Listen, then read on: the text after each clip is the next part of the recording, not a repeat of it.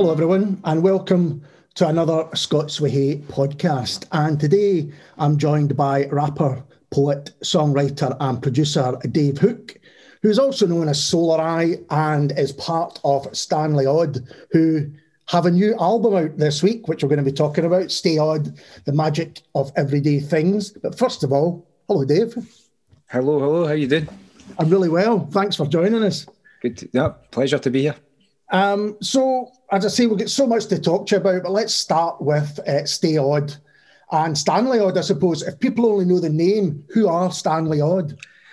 Um, I mean, Stanley Odd are um, a collection of oddballs and outcasts that came together around about a decade ago um, to make tunes,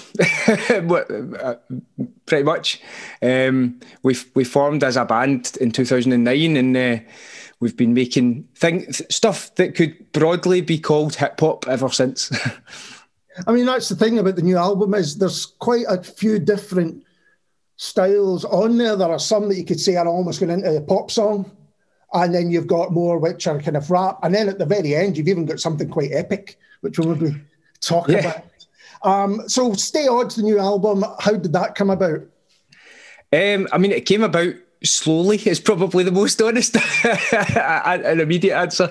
Um, it came about over probably the last three or four years, to be honest. Um, it's quite a while since we've released. We haven't released a record, a full album since 2014. Right. We put our last single out before the the sort of the al- album release schedule started. We put our last single out in 2016, um, and we've been busy collectively and individually ever since.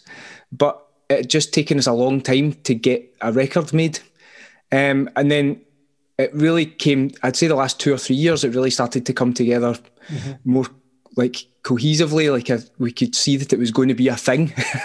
um, so at that point, we started going into studios all around the country, really booking different periods, like either residential things for a few days or block bookings for a few days where we knew we could stay in overnight as well and just um, working on songs more in a more focused way.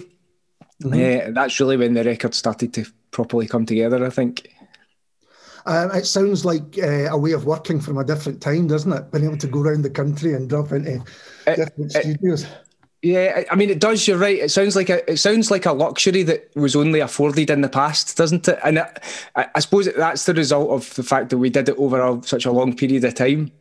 Um, and and I think we didn't in the past, we'd always felt obliged to release something every year. From certainly from like 2010 to 2014, our release schedule was pretty hectic. Right. Sometimes an album and an EP a year, um, and and that produced that produced results, interesting results musically, I think. But this was almost the antithesis of that. We just we just kept making music till we were happy with it.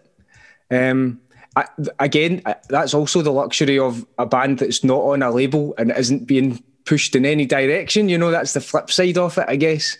Um, we were just doing it for ourselves. And how different is it to doing Solareye records then? I guess you just, you know, you can just decide when you're working yourself. But are there other differences as well?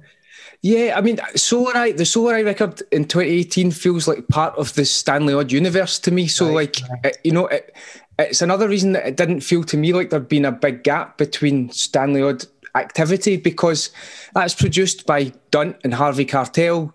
Dunt is also known as Samson, who's the drummer in Stanley Odd. So, so um, and and the other guys from the band were in and out of sessions for that record so it felt like we were still all kind of involved in the making of that, you know.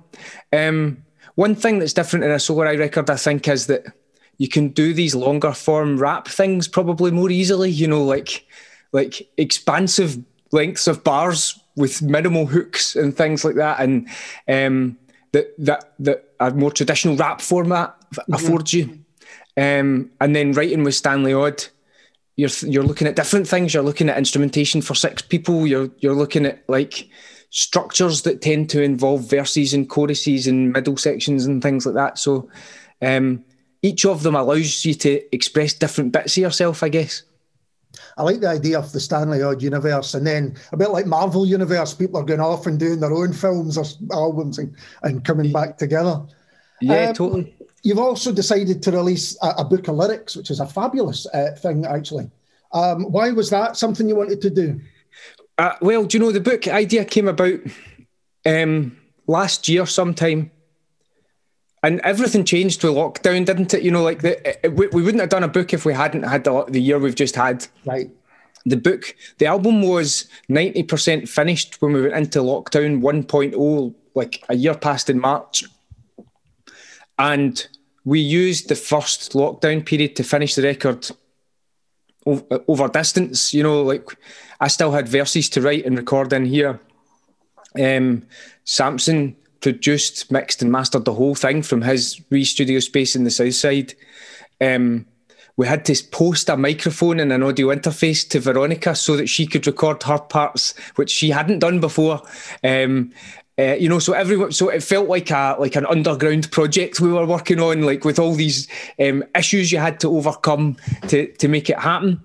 Um, and so that was exciting. And then when we got to July, we started that this release schedule of a single every six weeks. And some point during that, like the latter half of last year, we were just talking about because the record was meant to come out last September. The, you know, we had a tour booked in Easter last year, which didn't happen. Obviously, festivals didn't happen. The the, the release, so it was a re. It was a reimagining of what we are going to do with it, pivoting like everybody did, and looking at where you're going to go. And and at that point, when, when everything's up in the air anyway, and everything's up for grabs, we were we've been fortunate enough to release everything since 2012 on vinyl and on CD. And I know people love to have a vinyl. Like I know vinyl vinyl works really well as a format, but I, I started to wonder if um, if it's just you know people love something tangible, something you can hold on to, and something that tells a bit of a story of the of the album. And I wonder how many people keep the album as a collectible as the vinyl, but still listen to the digital download code. Mm-hmm. So that started the conversation of like, well, what if we took all the resources we have and poured them into telling more of the story with a with a physical item yeah. than just a front sleeve, back sleeve, inner sleeve? You know, what what if that expanded out into more pages? And and that was kind of the idea behind the book. It, it works almost like the ultimate liner notes, isn't it? you, you not only have all the lyrics, if you like, um, but you've also got little asides which tell you a little bit more about the songs and things like that. And it starts out with a manifesto, which uh, does exactly what you just said there. It says the main thing in the book is the music, but people don't buy music, but maybe people will buy a book still, and maybe places will sell a book still. And um, I urge people to, you know, to get the book because, for one thing, it does read like a book of poetry, which shouldn't surprise me, but it, it kind of does. You know, like to see the words aside from the music and see how they really work. You know, you can see, without wanting to use a kind of but I no unusual term, but the kind of craft in the, the lyrics, if you like, which is a lovely thing to be able to see. It's, I mean, it's great to hear that. I mean, it's it's nice to hear that it, that you feel it works, and and it's good. It's good to hear that you feel the the lyrics work on the page. You know, um, Ryan, who did all the typesetting and design, did a very very good job of it, and you know went back and forth a few times about how that's laid out to make it read well because I think sometimes poetry that's written for the page looks great on a page, and sometimes words that are written to be out in the air don't necessarily look good on a page. You know, yeah. uh, so so I think he did a really good job of the layout to make that work.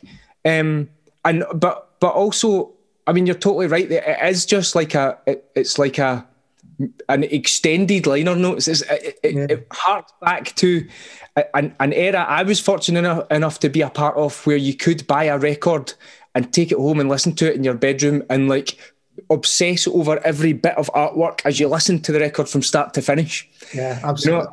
You know, and, and, and, and it's sort of a wee rebellious act to try and attempt to recenter the record in that way for a, for a bit. no, I mean, I think any book that you can sit down and just enjoy what you're reading with nothing else happening, you know, I would say is, is a definite success. Can we uh, talk about some of the songs in it? I mean, there's such a variety of. You talk about, you know, how you write a song in Stanley Odd. Is it collaborative? Is it some people doing the music and then other people doing the words? How does it work? Um, I mean, it's definitely a collaborative process. Um, the, the, the lyric writing is pretty much my domain. Right. But musically, it's a collaboration with all of us.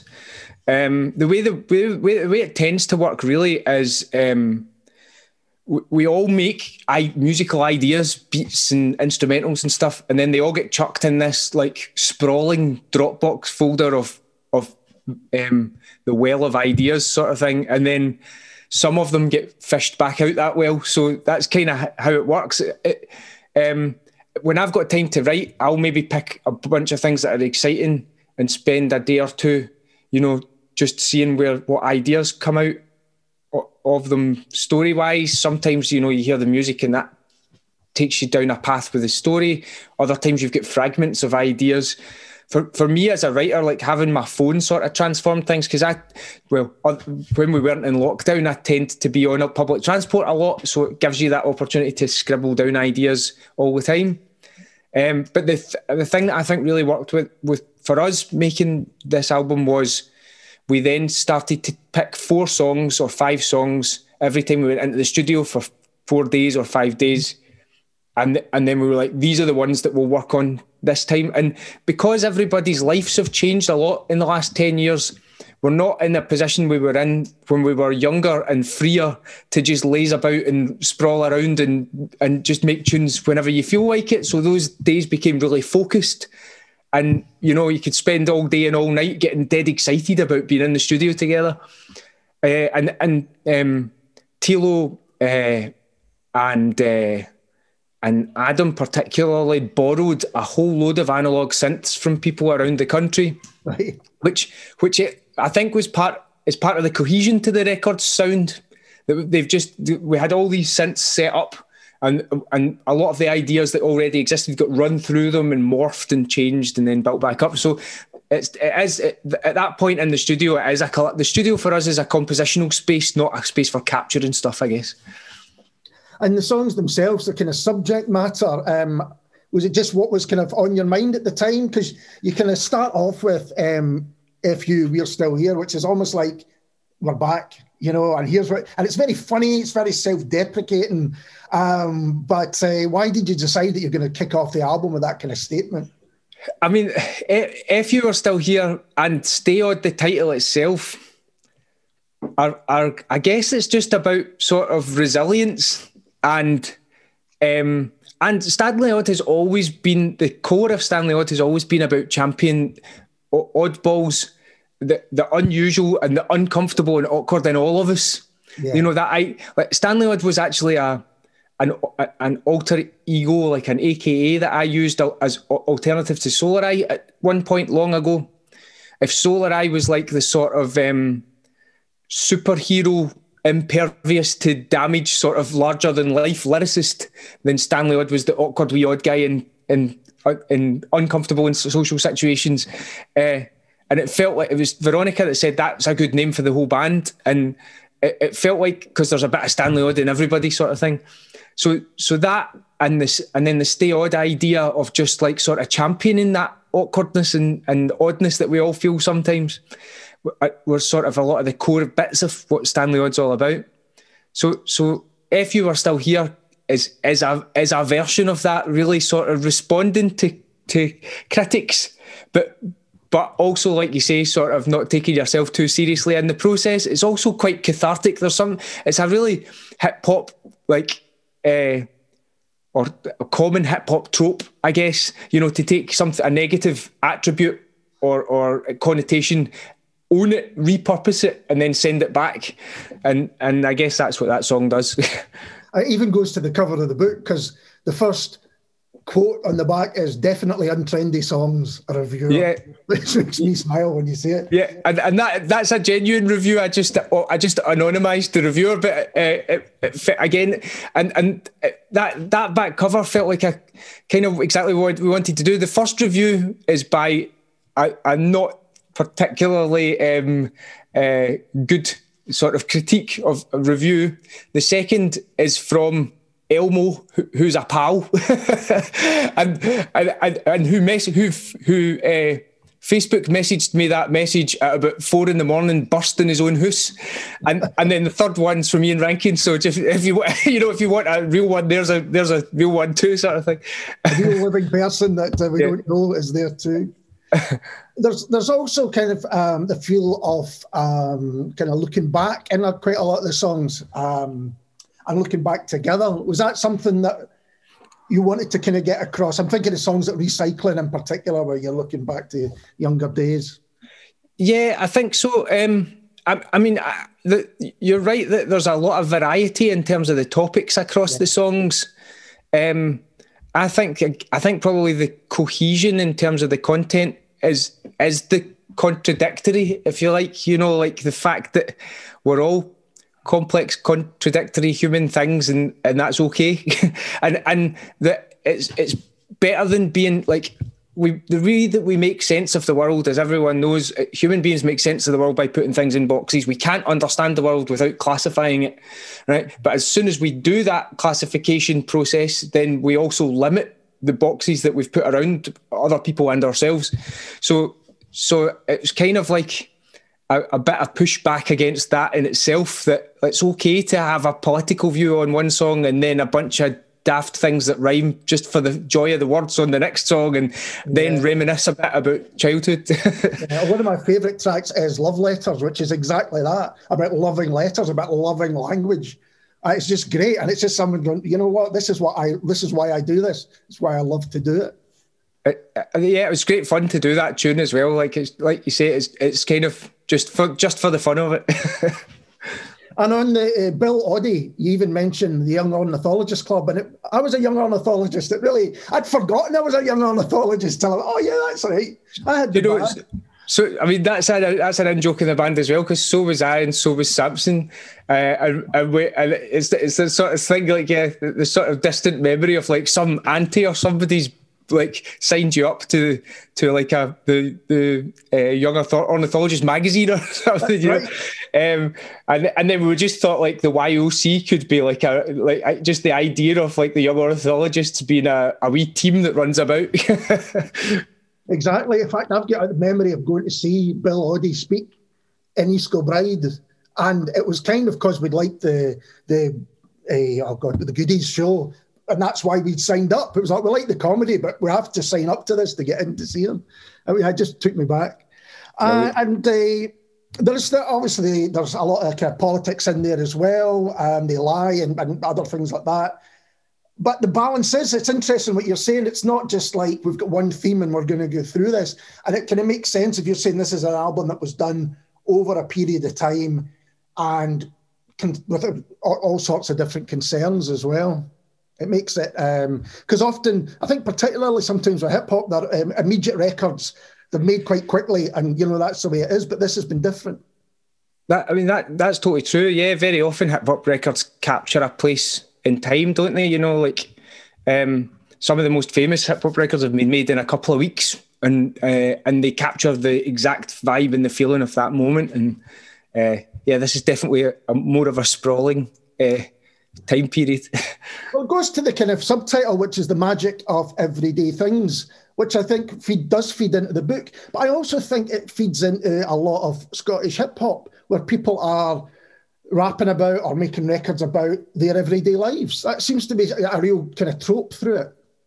Yeah, yeah, totally. Um, I mean, that's one of the things about hip hop culture globally. I think that sometimes folks that, that aren't particularly aware of what hip hop really is have a problem with how can hip hop be Scottish and be authentic, you know, and it, it goes to the fact that hip hop is always about a certain to a certain degree chronicling your environment, you know, and and tell voicing the experiences of your of yourself and the people round about you. And if if we understand that that's a core element of hip hop, then it can it can grow roots anywhere. it's interesting because it seems to be something that's ha- it chimes with what's happening with, in Scottish literature at the moment. You've got uh, read, uh, writers putting books out, which is about their young lives and where they're from and where they've grown up, which is still quite rare.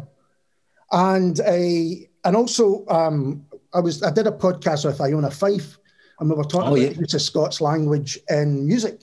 And she said uh, um, it's accepted in trad in traditional music. It's almost you know expected in a way, but it doesn't really happen in pop. And it was only after I stopped talking to her I went, but it does happen in hip hop. It does happen that people are rapping in their own voices, and that's is that something that's developed, or has that been happening since you've been involved in it?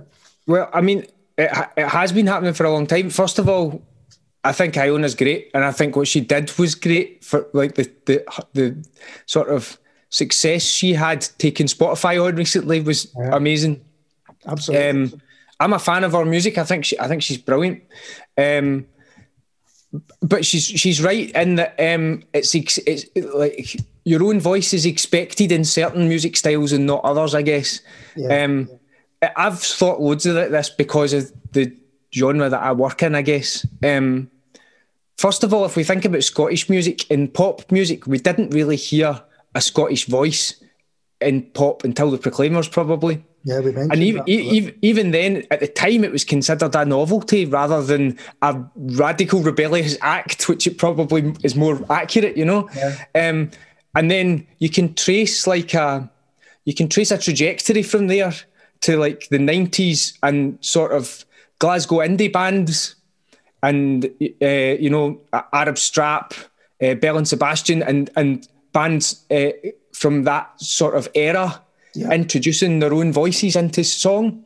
Yeah. Uh, then we can leap forward another decade, and you've got like uh, Frightened Rabbit and Twin Atlantic starting to appear, which are so we've now got like bands that are are known globally yeah. singing in Scottish accents. So I think it is a long, slow process of normalisation for Scottish people of hearing and seeing ourselves reflected back in culture and being okay with that. That's right. It's that kind of getting rid of the, the cultural cringe that was happening for so long. For instance, if my I can't remember exactly, but if my parents had seen the uh, Proclaimers, it would be like, oh no, that's not the right way to sing a song, type of thing. Yep. Yeah, and it's linked into so many things. There's a post-colonial element to it, where like Scotland, as both colonizer and colonized at the same time. Do you know what I mean? And that and that's that's extremely complicated in our culture, isn't it? Like because we we have been both those things for the last three hundred plus years. Um, and and we've also been at the same time being grown up to speak told to speak right and told that the way we speak is incorrect rather than different you know so all those things are tied up in there but then in in in rap like you say it, rap the performer in rap is so intrinsically tied to the to the individual that's doing it that yeah. there's there's no the membrane's really thin there there's no difference between the artist and the storyteller i guess and and and you're chronicling so often it's in first person narrative and you're so often chronicling your own experiences that you can't tell those stories in a false voice yeah. you, you know and I, I guess you take melody out of it as well so it's there's melody gives a possibility for being more flexible with accent, probably, but speaking voice doesn't. Yeah. Uh, in fact, I think the last time I saw you would have been at a Scots language conference at the Piping Centre, where you were part of a panel um, and it was about spoken Scots. Was that right?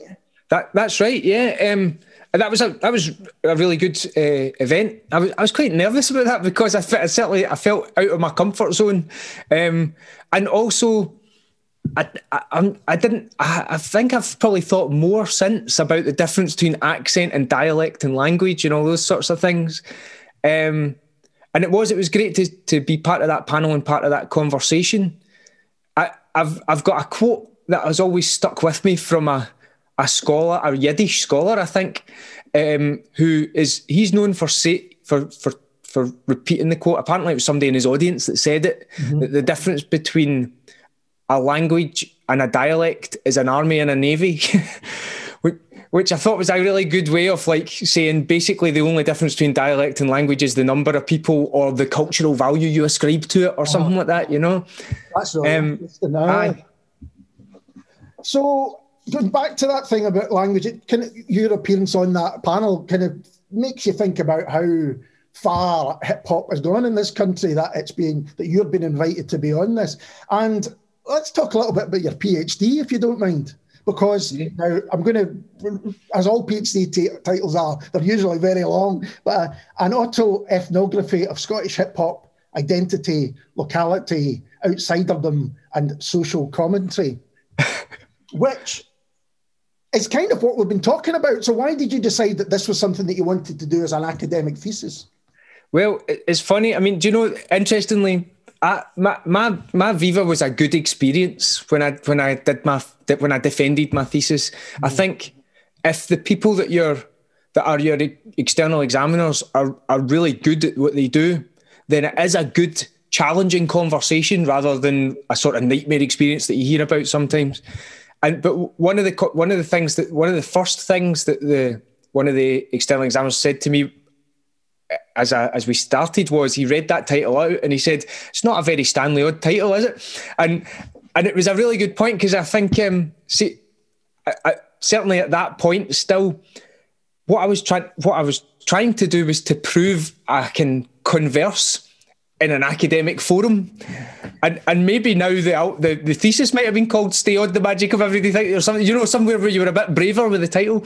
Um, but yeah, the reason I wanted to do it was well, first of all, I didn't know you could do a PhD by published works in your in your own songs in your back catalogue. But um, I, have worked at Edinburgh Napier Uni for a, a number of years, and the, the uni made me aware of it and said, you know, this is something that you can do which was great. I, have I've been given lots of opportunities to progress there. Um, having started out as a technician building studios, then given the opportunity to train, to teach, then given the opportunity to do the degree and so on. So the yeah, the opportunities have been great there. Um, and and really for me, once I realised I could do it, it was it was a license to geek. Basically, it was a license to to delve even further into the stuff I was obsessed with anyway language and culture and hip hop culture and Scottish culture and how do they intersect and and and where does my work fit in amongst all that sort of stuff? And uh, has it been published, or do you just have to check out online? It's it's it's published online, so it's available to read as a PDF. I mean, there are physical copies in the library at Napier, yeah. but yeah, it's it's available as a PDF. What what's strange is if you do PhD by published works is something that's normally done more in a traditional route. academics from a traditional academic background would maybe have pu- published five or six papers over the last few years, and then the published works is basically a write a wraparound that that they write to show where all the research is. Yeah. Um, so it means they've published all these papers in journal articles already. Um, in, in my case, my thesis was considered to be the last five years of musical output, so it was my back my musical back catalogue.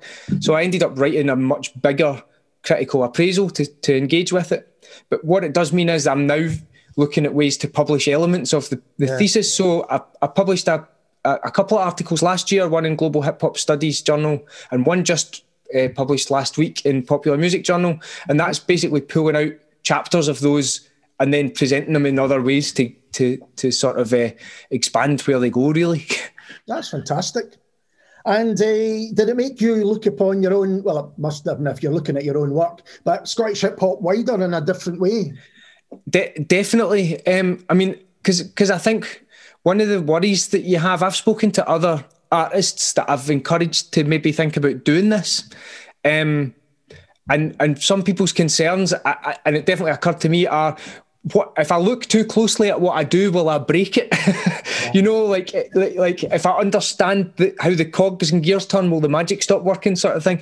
Um, and I think maybe there might be an element of that along the way, but you come out the other side of it. I think just with a better understanding, like um, I, I a lot of some, for example, some things you think you're doing that are like unique and really clever, you go, oh, hold on a minute, loads of people have done this already, and you understand that. But also, it just gave me a broader understanding of like of of what I think hip hop is, and like also how I feel about lyric writing and storytelling.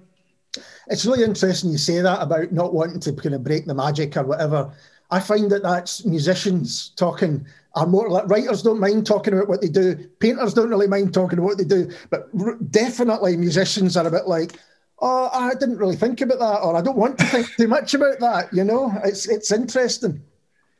It is funny, and but I think um, I, I certainly am. I've enjoyed the process. Like songs, like to be honest, songs like um, uh, love letters that we were just talking about.